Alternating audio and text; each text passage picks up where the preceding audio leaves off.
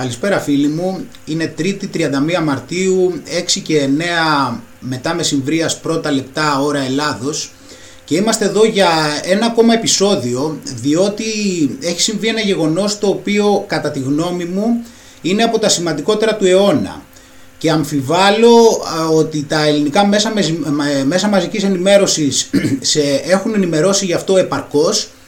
Ε, δεν ξέρω αν σου έχουν αναλύσει τι σημαίνει αυτό, ποιο είναι το νόημα, ε, οπότε λοιπόν θα προσπαθήσω να τα πάρω τα πράγματα εξ αρχής και να τα ξεκινήσω από το όσο πιο απλά γίνεται για να ε, κάνω την καλύτερη δυνατή προσπάθεια για να είμαι κατανοητός, και θεωρώ ότι αυτό θα σε βοηθήσει στο να αρχίσεις να κατανοείς για ποιο λόγο αυτή τη στιγμή η ανθρωπότητα βρίσκεται σε ένα πολεμικό κλίμα και οι περισσότεροι αδυνατούν να καταλάβουν τον πραγματικό λόγο. Το γεγονός στο οποίο αναφέρομαι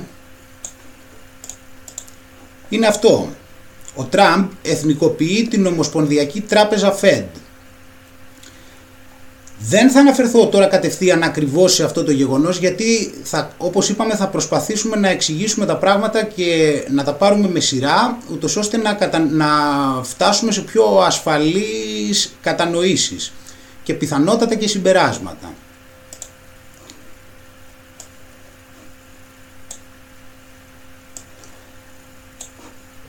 Φαντάσου λοιπόν ότι πηγαίνουμε σε κάποιο τόπο εκατό άτομα, εμείς μαζευόμαστε εκατό άτομα και πηγαίνουμε σε κάποιο τόπο στον οποίο δεν υπάρχει πολιτισμός. Οπότε εμείς εκεί ξεκινάμε και δημιουργούμε μια κοινωνία. Δηλαδή ε, μένουμε εκεί, ε, θέλουμε να κάνουμε οικογένειες και ξεκινάμε και συνεργαζόμαστε, ούτως ώστε να βοηθήσει ο ένας τον άλλον ε, και η κοινωνία να προοδεύσει. Ε, ο καθένας λοιπόν θα έχει κάποιο ή κάποια επαγγέλματα, δηλαδή ο καθένας θα είναι, καλό, ε, είναι καλός σε κάποια πράγματα με τα οποία ασχολείται. Δηλαδή κάποιος, ας πούμε, ε, ξέρει να βάφει, κάποιος άλλος ξέρει μαθηματικά, κάποιος άλλος ε, ξέρει να κουρεύει. Ε, οπότε λοιπόν, ούτως ώστε να υπάρχει συνεργασία, θα ξεκινούσαμε και θα ανταλλάσσαμε μεταξύ μας προϊόντα ή υπηρεσίες. Δηλαδή απαραίτητα θα γινόταν αυτό, διότι δεν είναι δυνατόν να μπορούσες να παράγεις όλα τα πράγματα που χρειάζεσαι από μόνος σου, ακόμα και αν ήταν απλοϊκή κοινωνία, εντελώς, όσο και απλοϊκή να ήταν. Κατά συνέπεια θα αρχίσαμε λοιπόν στην αρχή, φαντάζομαι, και θα κάναμε ανταλλαγές. Δηλαδή θα... πήγαινα εγώ που έχω μια μιλιά, θα μάζευα κάποια μήλα και θα πήγαινα σε έναν φίλο, που, σε κάποιον γείτονα από αυτή την κοινωνία που έχει κοτέτσι, και θα προσπαθούσαμε να κάνουμε μια συμφωνία πόσα μήλα να του δώσω, επειδή αυτός δεν έχει μήλα, και με πόσα αυγά, ας πούμε, θα τα ανταλλάξει αυτός. Ε, αυτό ε, φυσικά θα γινόταν με τη συμφωνία και των δύο μερών, δεν θα υπήρχε κάποιο πρόβλημα. Όμως ε, όσο θα περνούσε ο καιρός και η, η κοινωνία θα προόδευε κατά μία έννοια, δηλαδή όπως σε οποιοδήποτε σύστημα θα υπήρχε μια εξέλιξη, δηλαδή με την έννοια θα υπήρχαν όλο και διαφορετικότερες υπηρεσίες, θα υπήρχαν μεγαλύτερες εξειδικεύσεις, ε, από εκεί δηλαδή που ε, στην αρχή είχαμε μόνο μιλιές, ξέρω εγώ, μετά είχαμε μιλιές και αχλαδιές, και οπότε άλλος μπορεί να είναι καλός στα αχλάδια, άλλος καλός στα μήλα. Γενικά σε ένα σύστημα υπάρχει πάντα η τάση το αυτό να προοδεύει και τα πράγματα να γίνονται πιο πολύπλοκα, με την καλή έννοια όμως. Δηλαδή να υπάρχει καλύτερη κατανομή των εργασιών, δηλαδή να ξέρεις εσύ καλύτερα για σένα τις αρέσει, δηλαδή άλλο να πεις μου αρέσει η λογοτεχνία και άλλο να πεις μου αρέσει, ξέρω εγώ, η αστυνομική λογοτεχνία. Έχεις δηλαδή έρθει πιο κοντά σε κάτι που είναι φυσικό για σένα και κατάλληλο, και αυτή είναι και η ουσία του συστήματος, δηλαδή το κάθε κομμάτι χρειάζεται να βρίσκεται στην ε, κατάλληλη θέση. Τέλος πάντων, οπότε λοιπόν, ε, επειδή θα ε, άρχισαν να διαφοροποιούνται και θα υπήρχαν όλο και περισσότερες και διαφορετικές, ε, προ, προ, διαφορετικά προϊόντα και υπηρεσίες, ε, θα άρχισε να γινόταν κοστοβόρο το να απλώς εμείς να συμφωνούμε κάθε φορά διαφορετικές ανταλλαγές και τι ταιριάζει με το καθένα. Ή επίσης μπορεί να μην γνώριζες κάποιον που, δηλαδή μπορεί εσύ να είχες κάτι που αυτός που έχει αυτό που θέλεις εσύ να μην το είχε. Οπότε εσύ δηλαδή πώς θα μπορούσες να πάρεις κάτι αν εσύ δεν, μπορούσες να δω, δεν είχες να δώσεις κάτι. Δηλαδή πες ότι εγώ ας πούμε έχω μήλα και αχλάδια και ο άλλος έχει κοτέτσι, αλλά αυτός έχει και μήλα και αχλάδια συμπτωματικά. Τι θα έκανα εγώ, δηλαδή δεν θα μπορούσα να αποκτήσω αυγά γιατί δεν θα είχα κάτι το οποίο αυτός να, να, το, να το χρειάζεται. Πέραν λοιπόν της πολυπλοκότητας, το ότι θα αρχίζαμε να ψαχνόμαστε πολύ και να μην ξέρουμε, να, να πρέπει κάθε φορά να χάνουμε χρόνο τέλος πάντων για να βρούμε τι αξίζει τι και τι είναι δίκαιο να ανταλλαχθεί με τι. Ε, το δεύτερο πρόβλημα θα ήταν ότι δεν θα μπορούσες απαραίτητα να βρεις κάποιον ο, που έχει κάτι που χρειάζεσαι εσύ και, αυτό, και σώνει και ντέση να έχεις κάτι που χρειάζεται αυτός. Οπότε λοιπόν ε, απαραίτητα εκεί πιστεύω θα φτάναμε σε ένα σημείο στο οποίο θα δημιουργούσαμε το χρήμα. Δηλαδή θα αρχίσαμε, θα αρχίσαμε και θα φτιάχναμε μια μονάδα ε, που με κάποιο τρόπο θα μπορούσαμε να, να είναι το, το αντικειμενικό κριτήριο κατά μία έννοια, ώστε να είναι ένας ενδιάμεσος των ανταλλαγών. Ε, μην τη σκέφτεσαι τώρα τι είδους τεχνολογία θα ήταν αυτό. Αυτό δεν είναι κανένα πρόβλημα. Ίσα ίσα που αν χρησιμοποιήσεις και την τεχνολογία για καλό σκοπό, αυτό είναι καλό. Ε, οπότε εμείς θα αρχίσαμε λοιπόν και θα χρησιμοποιήσουμε χρήμα. Όμως ε, για να το κάνουμε αυτό προφανώς θα έπρεπε να υπάρχει και κάποιος ο οποίος θα ασχολούταν με αυτό το πράγμα. Δηλαδή θα υπήρχε ένας τομέας κάποιου οι οποίοι θα ασχολούνταν με το χρήμα, δηλαδή θα ασχολούνταν με το πώς θα κινείται το χρήμα μέσα στην οικονομία και πώς θα, ε, πώς θα παράγεται και πώς θα δανείζεται, έτσι, γιατί ένα σύστημα, ξέρεις, δηλαδή σε αρχικό στάδιο το να κοπεί χρήμα από μόνο του δεν είναι κακό από μόνο του, διότι ε, όσο προοδεύει η κοινωνία και υπάρχει μεγαλύτερη παραγωγή και μεγαλύτερη τεχνολογία, απαραίτητο όπως καταλαβαίνεις θα πρέπει να υπάρχει και μεγαλύτερο και περισσότερο χρήμα στην αγορά. Οπότε η κοπή χρήματος από μόνη της όσο περνάει ο καιρός δεν είναι κάτι κακό από μόνο του. Θα δούμε όμως μετά ποιο είναι το πρόβλημα. Οπότε λοιπόν τέλος πάντων πάμε στο προηγούμενο. Θα υπήρχε κάποιος λοιπόν ο οποίος θα έπρεπε να ασχολείται με το χρήμα. Ε, σε αυτή την κοινωνία λοιπόν θα, ε, οπότε λοιπόν δεν θα ήταν και παράλογο ας πούμε αυτός επειδή ασχολείται με το χρήμα να βγάζει και κάποιο κέρδος κατά μία έννοια από αυτή τη διαδικασία, όπως εσύ ας πούμε δίνεις το μήλο και παίρνεις το αυγό και αυτός ξέρω εγώ δίνει το χρήμα, πρέπει και αυτός, δεν το δίνει δηλαδή ότι είναι δικό του, σπαταλάει κάποιο χρόνο όμως και κάποιες εργατόρες για να κάνει αυτή τη δουλειά, δηλαδή δεν θα μπορούσε αυτός να μην αποκομίζει κάτι πίσω επειδή ασχολείται με το χρήμα, αυτό δεν είναι λογικό, έτσι. Ε, το θέμα είναι όμως τι συμβαίνει από ένα σημείο και τι συμβαίνει μετά. Ε, είναι το θέμα με ποιο τρόπο αρχίζει αυτό το, αυτό το, αυτός ο κατά μία έννοια οργανισμός, αυτή η ομάδα, αυτή η εξειδίκευση ατόμων, ε, πώς, ε, με τι κανονισμούς αρχίζει και λειτουργεί ε, μέσα στην ε, οικονομία.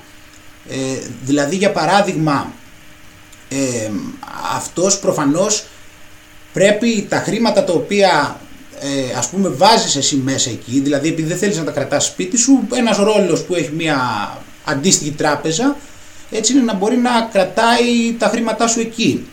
Άρα λοιπόν αυτή ε, θα έπρεπε να είναι υποχρεωμένη να, τα χρήματα που υπάρχουν εκεί πέρα να τα έχει. Δεν μπορεί δηλαδή εσύ να βάλεις εκεί τα χρήματά σου και αυτός να πάει να τα δώσει αλλού. Έτσι δεν είναι.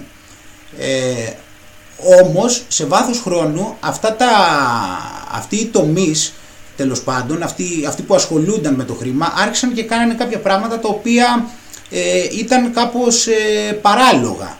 Ένα από τα παράλογα ήταν ότι αρχίσανε και ε, δανείζανε το ενενήντα τοις εκατό του αποθε, των αποθεματικών τους. Ε, μάλλον ήταν, όχι απαραίτητα τα δανείζανε βασικά, τα, μπορούσαν να τα επενδύανε για παράδειγμα, τέλος πάντων τα χρησιμοποιούσαν, δηλαδή δεν τα κρατούσαν.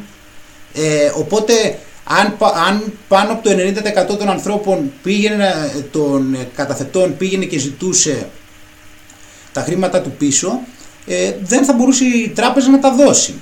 Ε, αυτοί όμως εκμεταλλεύτηκαν το γεγονός ότι οι περισσότεροι άνθρωποι δεν πήγαιναν να πάρουν τα χρήματα τους πίσω και άρχισαν και τα επένδυαν. Έτσι. Άρχισαν ε, μετά στην πορεία και κάνανε άλλα πράγματα, δηλαδή αρχίσανε και δάνειζαν χωρίς να υπάρχει αντίκτυπο από πίσω. Δηλαδή δάνειζε, μπορούσαν να δανείζουν από δεκαπλάσια χρήματα και πάνω από όσα είχαν στις καταθέσεις. Δηλαδή πήγαινε ο καταθέτης ας πούμε και έβαζε δέκα ευρώ και αυτοί είχαν δικαίωμα να δανείσουν εκατό ευρώ.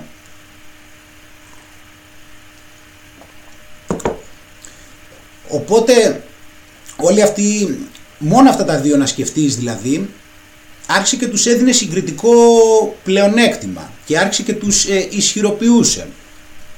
Επειδή, ε, επειδή λοιπόν τους ισχυροποιούσε, αυτοί ε, έχοντας λοιπόν αυτό το μηχανισμό άρχισαν και τον ε, χρησιμοποιούσαν περισσότερο. Δηλαδή ε, αρχίσανε δηλαδή και ήθελαν να κυκλοφορεί περισσότερο χρήμα, έβγαζαν περισσότερο χρήμα, έκοβαν περισσότερο χρήμα και όσο περνούσε ο καιρός άρχισε και χρησιμοποιούνταν όλο και πιο πολύ το χρήμα, και επειδή χρησιμοποιούνταν όλο και πιο πολύ το χρήμα, αυτοί γινόντουσαν όλο και πιο πολύ ισχυροί, γιατί από αυτούς ήταν που περνούσε το χρήμα, δηλαδή με διάφορους τρόπους, είτε από εκεί δανειζόσουνα, είτε εκεί έβαζες τα λεφτά σου και ούτω καθεξής. Και τώρα μάλιστα αυτά τα πράγματα είναι και παλαιότερων ετών, τώρα αυτή τη στιγμή έχουμε φτάσει σε άλλα επίπεδα. Απλώς ελπίζω να καταλαβαίνεις την πορεία του συλλογισμού μου, γιατί προσπαθούμε να καταλάβουμε λίγο πώς λειτουργεί ένα τραπεζικό σύστημα και είναι η προσπάθειά μου να τα πάρουμε λίγο από τα απλά. Οπότε,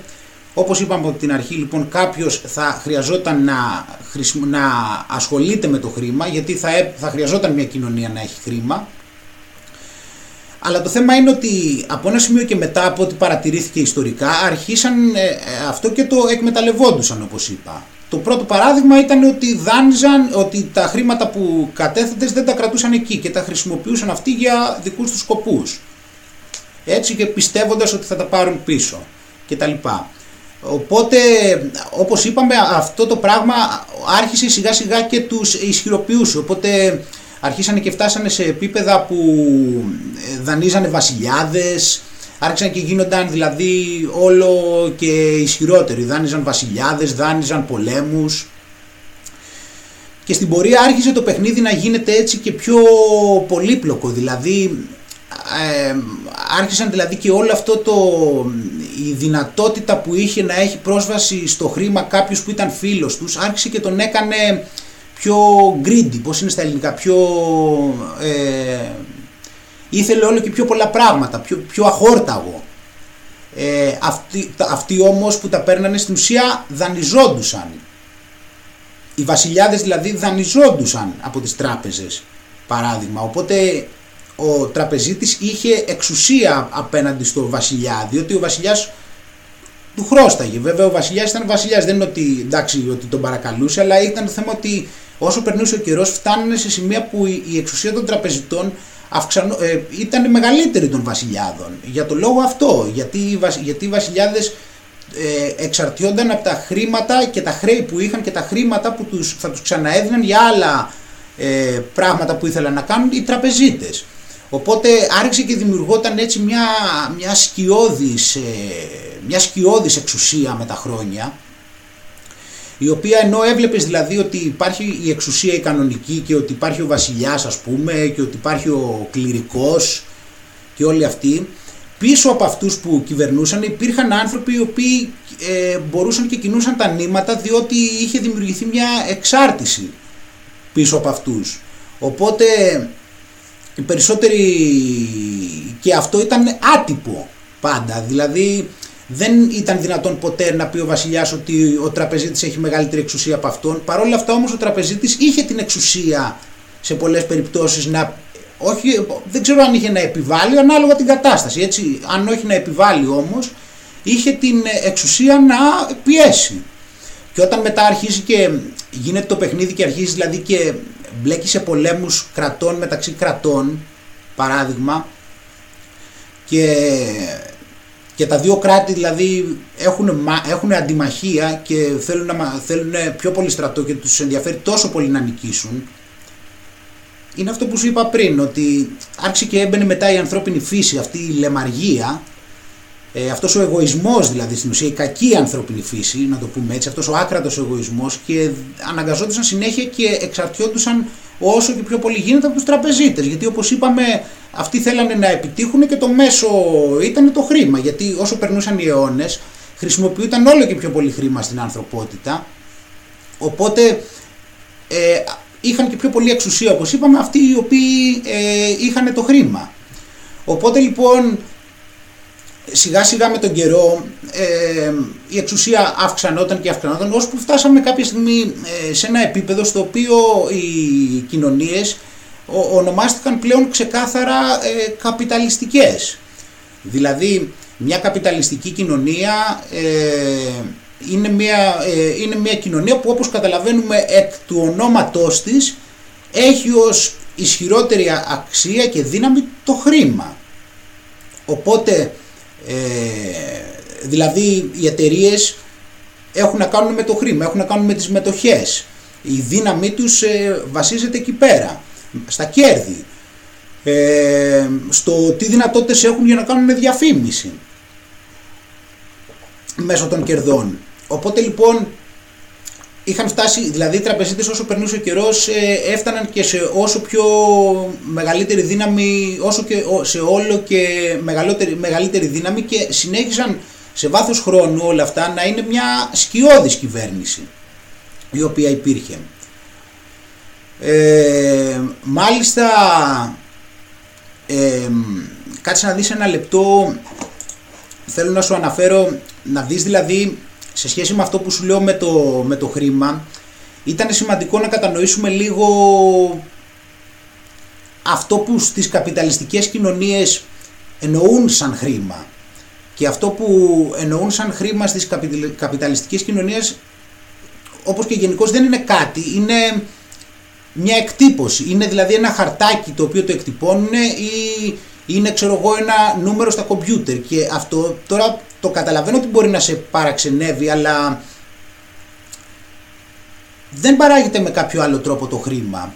Το χρήμα, το χρήμα δηλαδή σε μια καπιταλιστική κοινωνία, ε, όσο αυξάνονται τα μέσα παραγωγής, αυξάνεται και τυπώνεται και χρήμα, ούτως ώστε να μπορεί να υπάρχει εκεί, να, να μπορεί να κυκλοφορεί το χρήμα, γιατί αυξάνονται τα μέσα παραγωγής και η τεχνολογία. Το πρόβλημα όμως αρχίζει και δημιουργείται όταν ε, αυτή η εκτύπωση χρήματος Ε, γίνεται σαν να, ε, δεν πηγαίνει παράλληλα με την ε, αύξηση της παραγωγής της κοινωνίας, και επειδή συμβαίνει αυτό αρχίζει μετά και ε, γίνεται μπέρδεμα μετά στην κοινωνία, δηλαδή κυκλοφορεί περισσότερο χρήμα από ό,τι θα έπρεπε να κυκλοφορεί. Αυτοί όμως οι οποίοι παράγουν το χρήμα το, το δανείζουν, δεν, δεν το χαρίζουν, έχουν τα επιτόκια. Οπότε αυτοί προσπαθούν, όπως καταλαβαίνεις, να κόβουν χρήμα, γιατί ε, εσύ που το παίρνεις το χρήμα τους πληρώνεις, δηλαδή τους δίνεις τόκο. Έτσι, δηλαδή η Ελλάδα από την Ευρωπαϊκή Ένωση, τα ευρώ που χρησιμοποιούμε δεν τα παίρνουμε τσάμπα, τα ευρώ τα παίρνουμε, τα πληρώνουμε, τα παίρνουμε με επιτόκιο. Βέβαια τώρα θα μου πεις εσύ, εντάξει, και αυτή είναι τράπεζα, πρέπει να έχει κέρδη, γιατί όπως είπαμε προηγουμένως δεν, δεν, δεν είναι παράλογο να πεις ότι αυτός που ασχολείται με το χρήμα δεν πρέπει και αυτός να έχει κέρδη, βέβαια, γιατί και αυτός δίνει κάποιο χρόνο. Αλλά όταν θα φτάσεις και θα δεις πόσα είναι τα κέρδη σε σχέση με το τι δουλειά γίνεται, τότε είναι που θα πεις. Ε, οπότε ε, όλη αυτή η κατάσταση τους ε, έδινε περισσότερη εξουσία, αλλά ταυτόχρονα Ε, δυσκόλευε και το σύστημα, και γι' αυτό το σύστημα σε βάθος χρόνου είχε και αυτά τα κρασαρίσματα ε, που είχε, γιατί έφτανε κάποιο σημείο που άρχισε και γινόταν υπερπολύπλοκο το σύστημα και αυτοί κόβανε, κόβανε, κόβανε χρήμα, ώσπου κάποια στιγμή το πράγμα έσκαγε και συνέβαιναν αυτά. Και μάλιστα όταν, ε, όταν καταργήθηκε στην Αμερική και ο κανόνας του χρυσού, δηλαδή ως, ό, ως τότε ε, ήταν απαραίτητο για τους τραπεζίτες, τα, τα χρήματα που κόβονται υποτίθεται ότι ε, είχαν και αντίτιμο σε χρυσάφι, δηλαδή λέγανε, ξέρω εγώ, το ένα pound, μία λίρα τέτοιο, αγοράζεις τόσο χρυσάφι. Είχαν δηλαδή κάποτε την ε, θεωρούταν απαραίτητο ε, ό,τι χρήμα κόβεται, ξέρω εγώ, να υπάρχει και το αντίστοιχό του σε χρυσάφι. Κάποια στιγμή όμως αυτό το gold standard στην Αμερική καταργήθηκε, δηλαδή φτάσαμε στο σημείο που σου περιέγραψα προηγουμένως, ότι δεν υπάρχει κάτι πίσω από το χρήμα εντελώς, δεν υπάρχει κάποιο αντίκρισμα, δεν υπάρχει κάτι, δεν... γιατί η αξία, ξέρεις, η αξία είναι αυτό που πιάνεις, αυτό που τρως, αυτό που σε βοηθάει σε κάτι. Το χρήμα δεν έχει κάτι από πίσω του, είναι ένα νούμερο στον υπολογιστή, είναι ένα χαρτάκι. Είναι εύκολο να το καταλάβεις, γιατί ίσως μπορεί να μην το έχεις σκεφτεί πιο πριν, αλλά αν το φανταστείς θα δεις τι είναι. Δηλαδή το χρήμα είναι κάτι το οποίο δεν έχει κάποιο αντίκρισμα. Και σου επαναλαμβάνω, θα μπορούσε να έχει αντίκρισμα αν μια κοινωνία, έστω και καπιταλιστική, για να μην τα κατηγορούμε όλα, έστω και καπιταλιστική αν ήταν, θα έκοβε όσο χρήμα χρειάζεται σε σχέση με το τι παραγωγή υπάρχει στην αγορά. Αυτό είναι το φυσιολογικό. Δεν είναι ότι δεν πρέπει να κόβεται χρήμα, γιατί μην το πάμε στο άλλο άκρο ότι ξέρεις, αυτοί που κόβουν χρήμα κλέβουν. Δεν είναι ακριβώς έτσι. Όταν προχωράει η κοινωνία, πρέπει να υπάρχει, να κόβεται και χρήμα και να κυκλοφορεί. Εντάξει, το πρόβλημα είναι όταν δεν πηγαίνει σε σωστό ρυθμό. Αυτή λοιπόν, όπως καταλαβαίνει κάποιος εύκολα, μοιραία θα έφταναν σε κάποιο σημείο στο οποίο θα... Μάλλον όχι θα έφταναν σε κάποιο σημείο, θα ήταν πάντα σε μια κατάσταση στην οποία θα ήθελαν όλο και περισσότερο να αυξήσουν την εξουσία τους αυτοί. Όσο και περισσότερα πράγματα είχαν δηλαδή, όσο και πιο πολλή εξουσία είχαν, αυτοί θα προσπαθούσαν να ε, αποκτήσουν όλο και μεγαλύτερη. Ε, συνεπώς, όπως μοιραία καταλαβαίνουμε, όπως έχουμε πει και σε άλλες περιπτώσεις, ε, αυτοί στόχευαν στο να δημιουργήσουν μια παγκόσμια διακυβέρνηση, ε, για την οποία έχουμε μιλήσει ε, πολλές φορές, την έχουμε αναφέρει πολλές φορές. ε, Είναι η φυσική συνέπεια, όπως καταλαβαίνεις, των πραγμάτων. Οπότε η, η, προσπα, η, η, προσπα, η δημιουργία της παγκόσμιας διακυβέρνησης αυτών, ε, είπα, έχω πει άλλες φορές ότι παίζει μεγάλο ρόλο η κατάπτωση των ηθών, η οποία προωθείται μέσω του σοσιαλοκομμουνισμού. Η άλλη πλευρά θα είναι ο, αυτό που λένε τώρα νεοφιλελευθερισμός. Ε, εκεί είναι που μπαίνει το νόημα και λέμε για ποιο λόγο, είναι μέσα, για ποιο λόγο οι τραπεζίτες είναι πραγματικά αυτοί οι οποίοι, ή, ή έστω αυτοί που ελέγχουν το χρήμα, είναι αυτοί οι οποίοι είναι η πραγματική νέα τάξη πραγμάτων, και ας προωθεί το σοσιαλοκομμουνισμό, γιατί ο, ο μέσος αριστερός, ας πούμε, νομίζει ότι οι τραπεζίτες είναι εχθροί του. Εντάξει.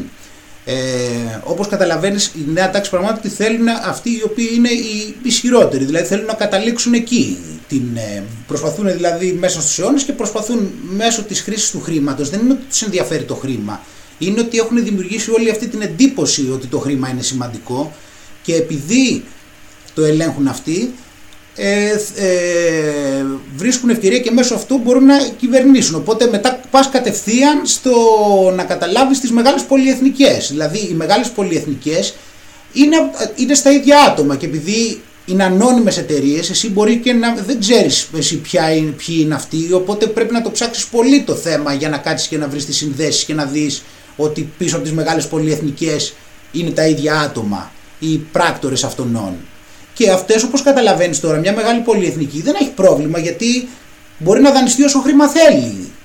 Γιατί σου έχουν πει ότι έτσι κι αλλιώς όλοι λειτουργούν βάσει ε, δανείων. Κατάλαβες, οπότε το να δημιουργήσουν μεγάλες και ισχυρές πολυεθνικές ε, δεν είναι και ιδιαίτερα δύσκολο για αυτούς. Δεν είναι κάτι τρομερό. Οπότε αυτές οι ισχυρές πολυεθνικές, οι οποίες έχουν πολύ χρήμα, και θα, όσο περνάει ο καιρός πετάνε απ' έξω τις μικρότερες επιχειρήσεις, είναι εταιρείες οι οποίες προέρχονται από αυτούς, γιατί χρηματοδοτούνται από αυτούς, έχουν την πολιτική αυτών, και οι εταιρείες δεν είναι ότι τις έχουν για πλάκα τις εταιρείες. Οι εταιρείες είναι ούτως ώστε οι εταιρείες να ελέγχουν όλα αυτά τα σημαντικά πράγματα που χρειάζεσαι, δηλαδή τους φυσικούς σου πόρους, ας πούμε, την, την ιατροφαρμακευτική περίθαλψη, το νερό, έτσι, το ρεύμα σου, όλα αυτά τα πράγματα. Οπότε αυτοί μέσω των μεγάλων πολυεθνικών και του χρήματος που χρησιμοποιούν θα θέλουν να ιδιωτικοποιήσουν τα πάντα μέσα σε λίγες εταιρείες, ώστε αυτοί να τα ελέγχουν. Οπότε από τη μία έχουμε από αυτούς που φαίνονται, που λένε ότι είναι αριστεροί, που δεν είναι καν αριστεροί δηλαδή, τέλος πάντων, αυτοί που λένε ότι είναι αριστεροί, εν πάση περιπτώσει, οι οποίοι θέλουν το άνοιγμα συνόρων, τη διάβρωση των ηθών, το ξεκαθάρισμα οτιδήποτε έχει να κάνει με το παρελθόν, οτιδήποτε παραδοσιακού τρόπου έχουν γαλουχηθεί κοινωνίες ανά τους αιώνες. Αυτοί θέλουν αυτή την πλευρά, ούτως ώστε να είμαστε πιο χειραγωγημένοι.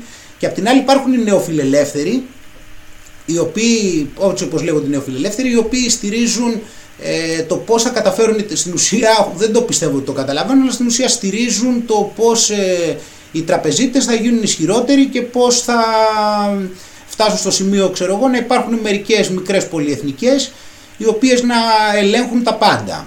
Ε, τώρα στην Αγγλία, ας πούμε, πάρε τα groceries. Είναι τέσσερι, τέσσερα groceries όλα και όλα. Δε, οι άλλοι δηλαδή είναι της πλάκας. Δεν, δεν υπάρχουν άλλοι. Δηλαδή, εντάξει, τέσσερις, θα βρεις κανένα δυο εκεί να έχει τίποτα μαγαζάκια και όλοι οι υπόλοιποι είναι off license. Άμα ξέρετε στην Αγγλία, είναι σαν αυτά που έχουν στην Αθήνα οι Πακιστανοί. Είναι τα ίδια μαγαζιά ως όλη την Αγγλία. Λέγονται εδώ off license, αυτά τα ψιλικατζίδικα. Αυτά όντως τα έχουν δηλαδή έτσι ανατολίτες.